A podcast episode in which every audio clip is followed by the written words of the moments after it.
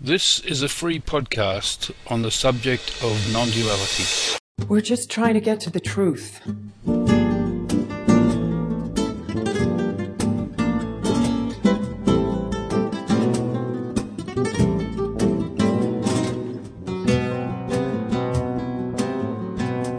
The complete understanding is not likely to happen while sitting on your butt.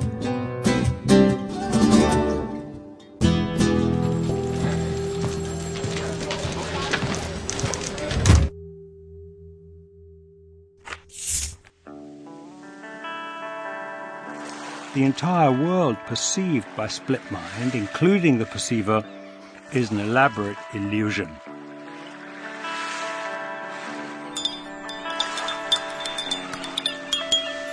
Do you like it strong? Um, yeah, strong is good.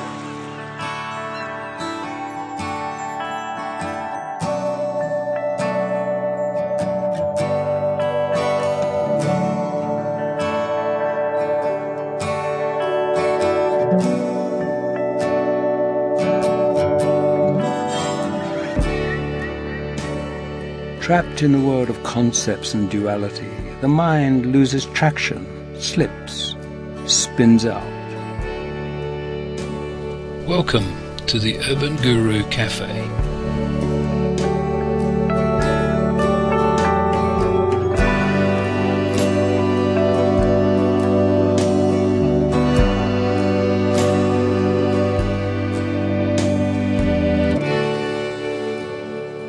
Self improvement, spiritual practice, seeking, attempts to walk the path, to follow the way. All attempts to dig ourselves out of a hole we create by the trying. It's like quicksand. The struggling is instinctive, and we think it helps, but actually it is itself the problem. The struggling, the seeking, is the sense of individual self trying to keep telling its story. There is nothing to seek. Separation is the illusion. There is nothing to be separate. No thing. There is only one, not two, and that is. All else is not. And that, not two that is, is what is I, here. All there is, is no thing. This, thisness, this I-ness, which I is, which is all that is.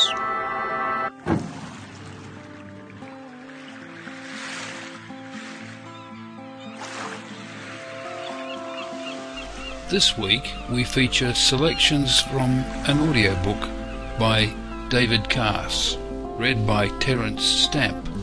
The book is called Perfect Brilliant Stillness.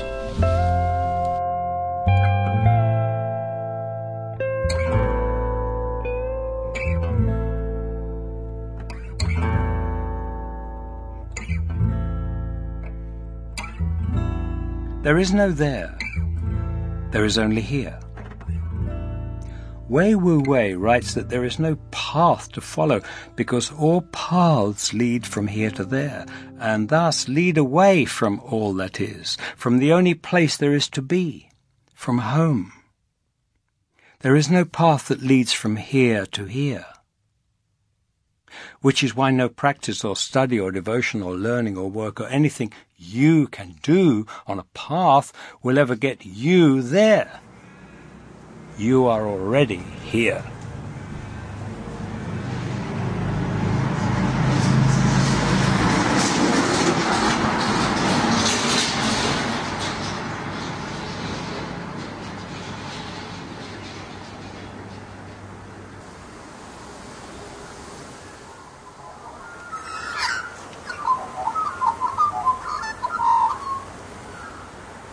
The idea that there are separate individual selves is only possible because in each apparent self there is an experience of self. This experience has been misconstrued to be a personal experience that belongs to a personal body-mind. The life force, the self animating one body and mind, is deemed different from that animating another because the expression of that self is different in each. We concentrate on the inconsistent, variable expression and miss the constant that lies beneath. The constant. There is only one. There is only one self, one awareness consciousness finding expression in the many apparent bodies and minds. My knowing I am is the same self knowing as you knowing I am. Reality is that which underlies appearances. The self, the I am, awareness, absolute. What we call individuals are only apparent relative constructs.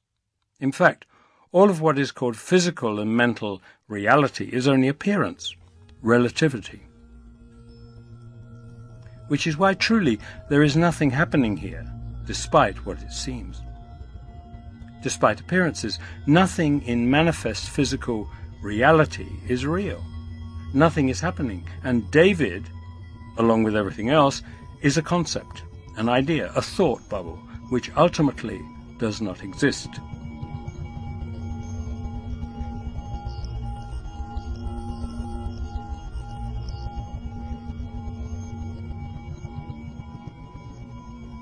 Nisargadatta Maharaj used to tell his listeners repeatedly, back up, go back. Whatever level you are at, whatever place you are thinking or experiencing from, go back from there. Find the place or the level which is before that, prior to that. A similar direction is contained in Jed McKenna's injunction, further. No matter where you are, or where you are coming from, as long as you exist, there is a level beneath, prior to that, beyond that, which is where you want to be. Everything else is just dream stuff, layers of mask.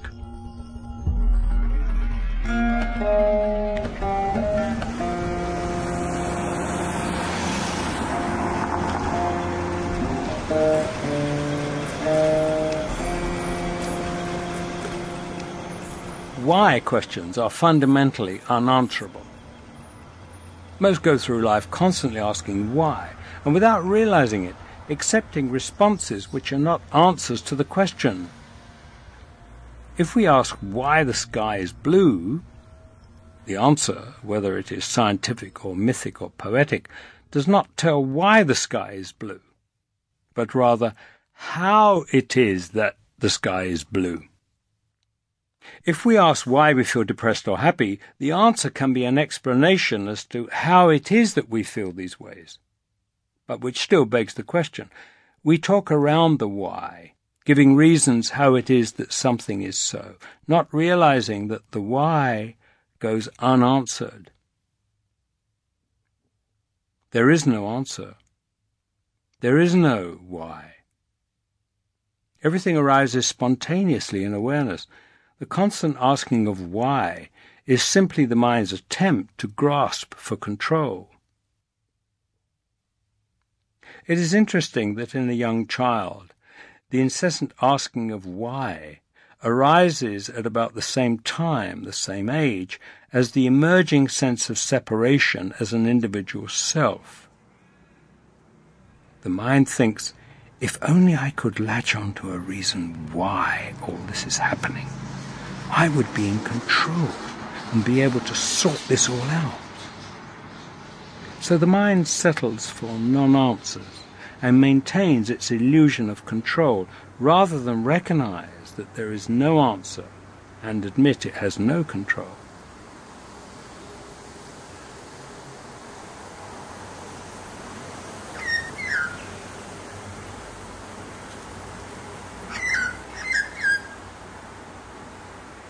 The tendency, without being aware of it, when one hears about this on an intellectual level, is to make presence or consciousness that other, that spirit. Just change the name. You can hear a lot of people talking about consciousness exactly the way they used to talk about God or spirit.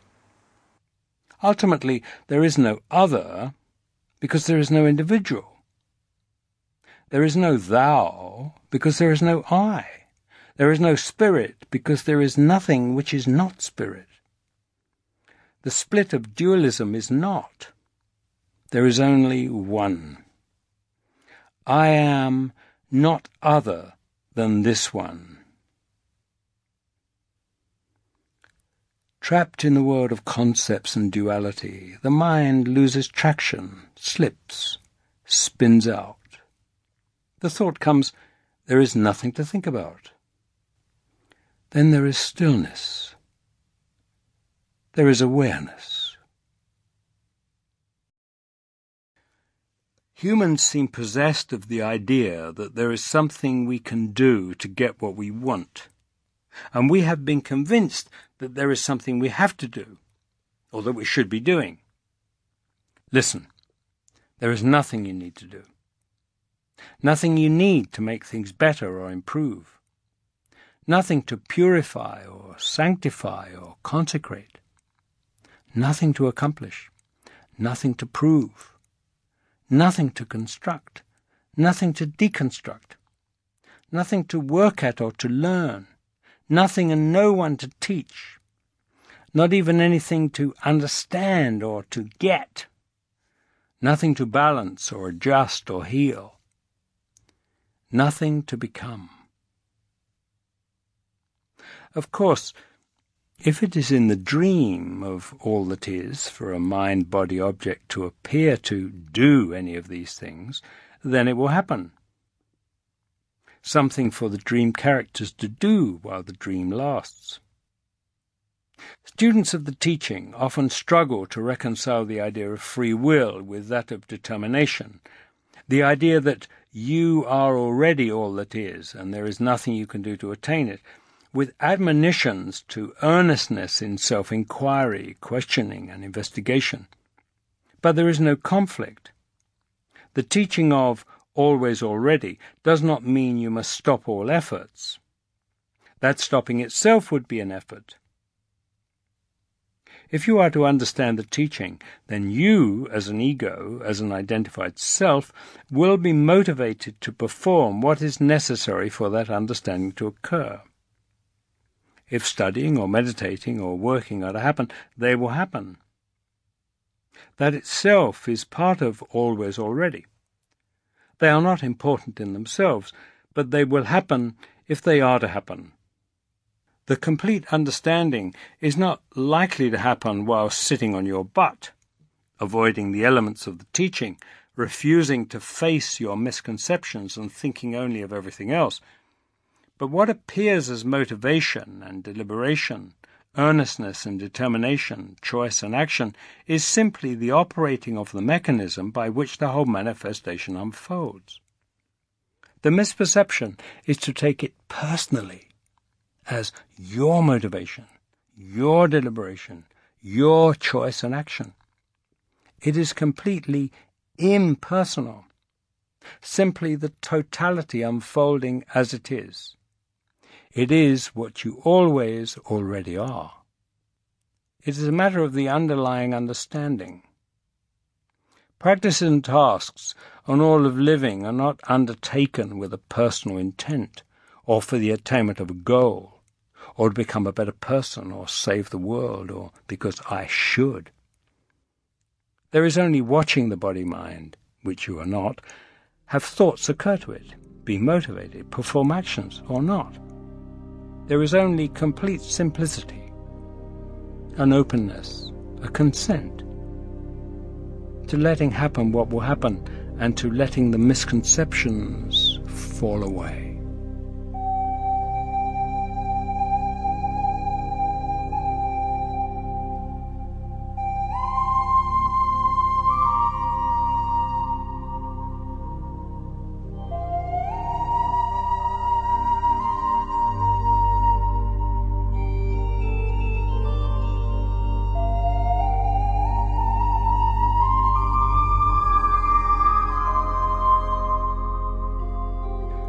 There is no such thing as an entity.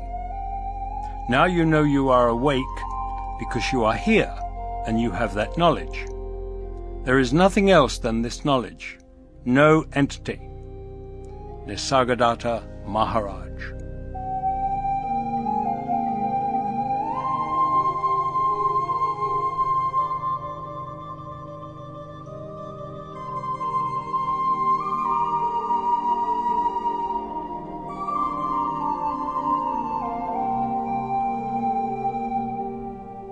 Any question which may arise here is answered immediately, and they all have the same answer.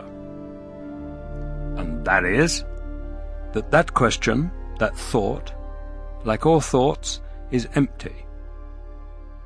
When there is the misconception, the idea that there is a separate entity here, out of whose individual mind the thought or question arises, then questions are taken as important.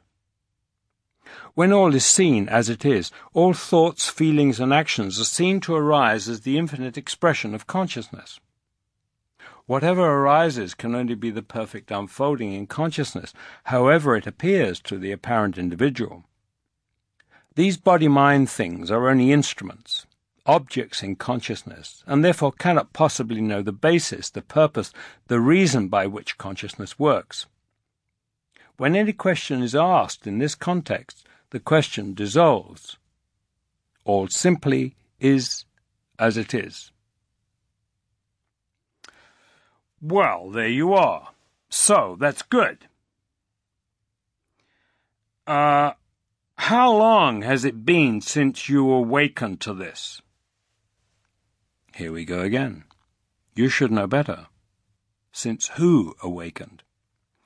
What do you call this body mind thing, the apparent individual?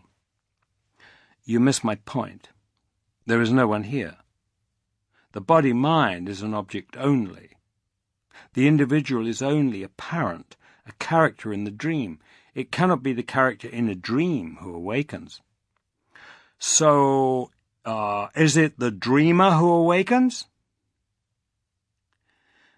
The idea of awakening is only an analogy.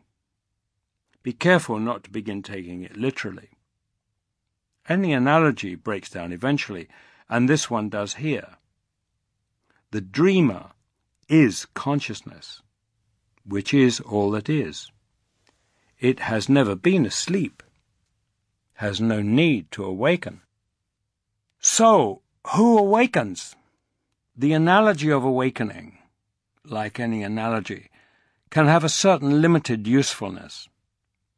It is one of the straws grasped at in an attempt to describe the indescribable, to communicate what cannot be communicated.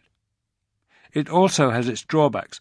In particular, it can be used to make a demarcation, a distinction a false separation between those perceived individuals who have awakened and those perceived individuals who have not. This is artificial, a construct of the mind.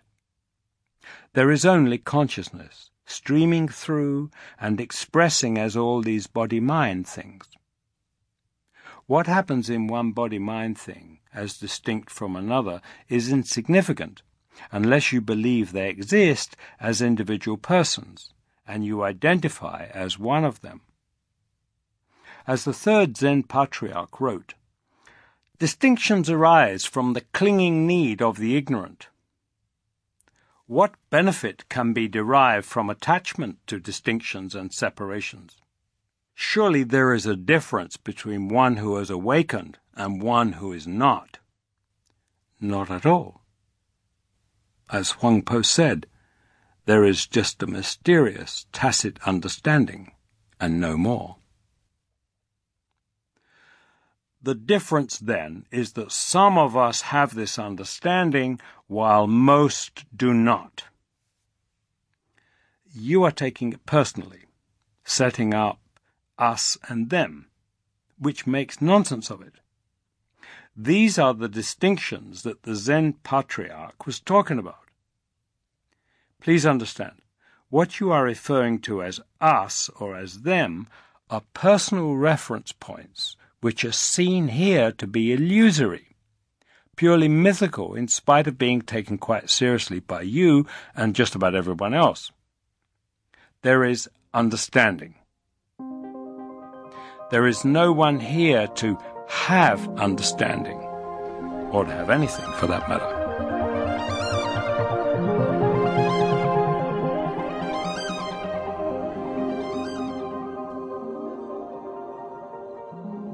How does one go from perceiving with split mind to the understanding of whole mind? Well, the point is that one doesn't. No one ever understands in this sense. There is only understanding. And the understanding is that there is no one to understand and no thing to be understood.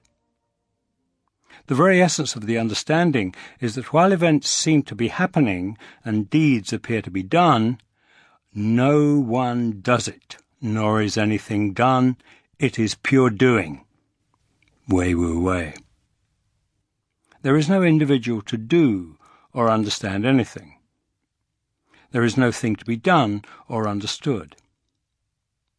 Appearances notwithstanding, there are no discrete individuals or entities of any kind anywhere. This uh, seeking, this quest for understanding, ultimately leads to the annihilation of the seeker to the realization that there never was a seeker to begin with, that the entire world perceived by split mind, including the perceiver, is an elaborate illusion.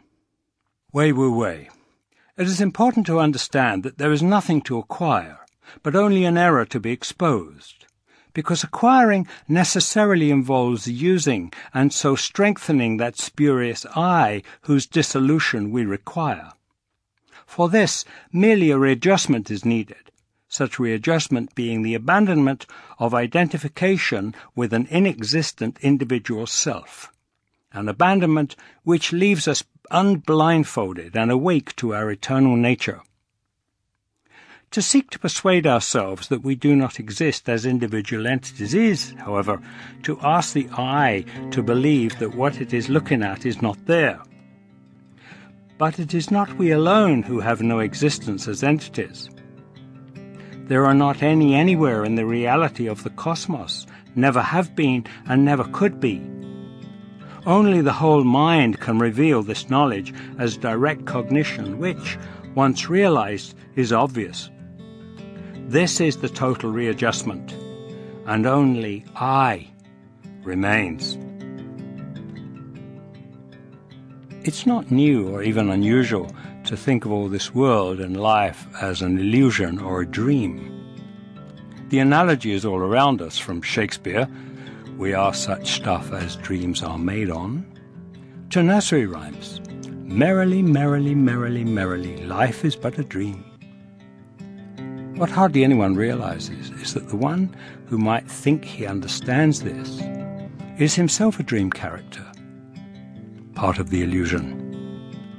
That the mind which thinks life is but a dream does not itself have an existence apart from the dream. That this thought arises only within and as part of the dream. Naturally, this is enough to put off most of the human race. Does exist, cannot be expressed.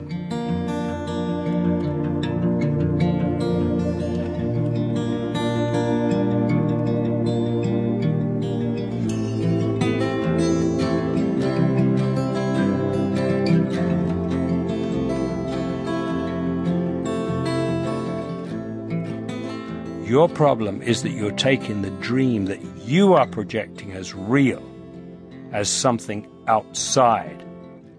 Stop. Go back.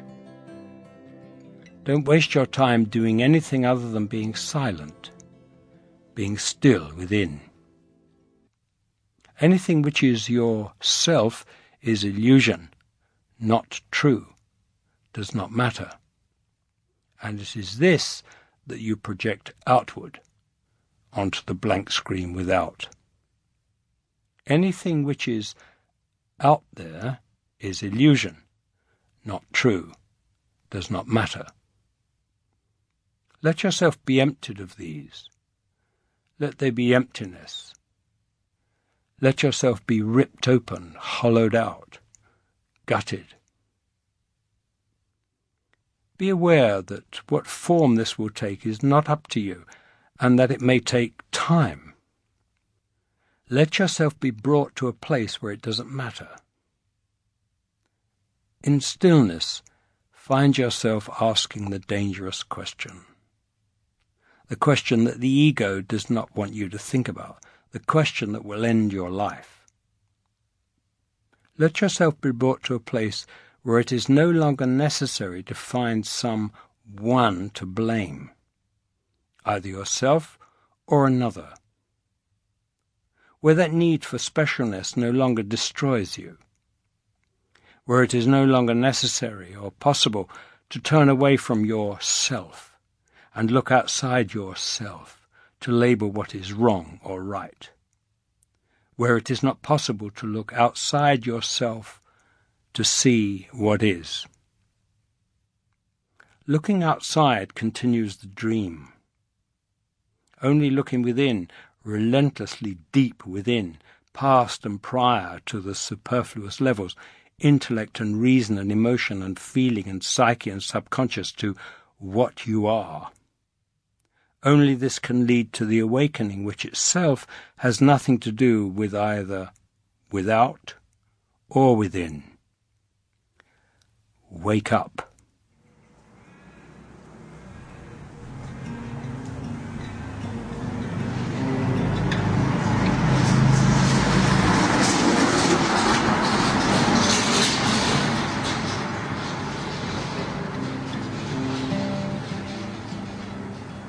You have been listening to an audio book by David Carse, read by Terence Stamp.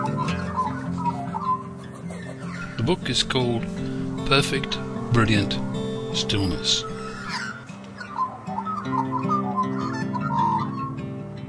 The audiobook is available from Silk Sound Books. Check our website for the link. The Urban Guru Cafe is produced in Australia.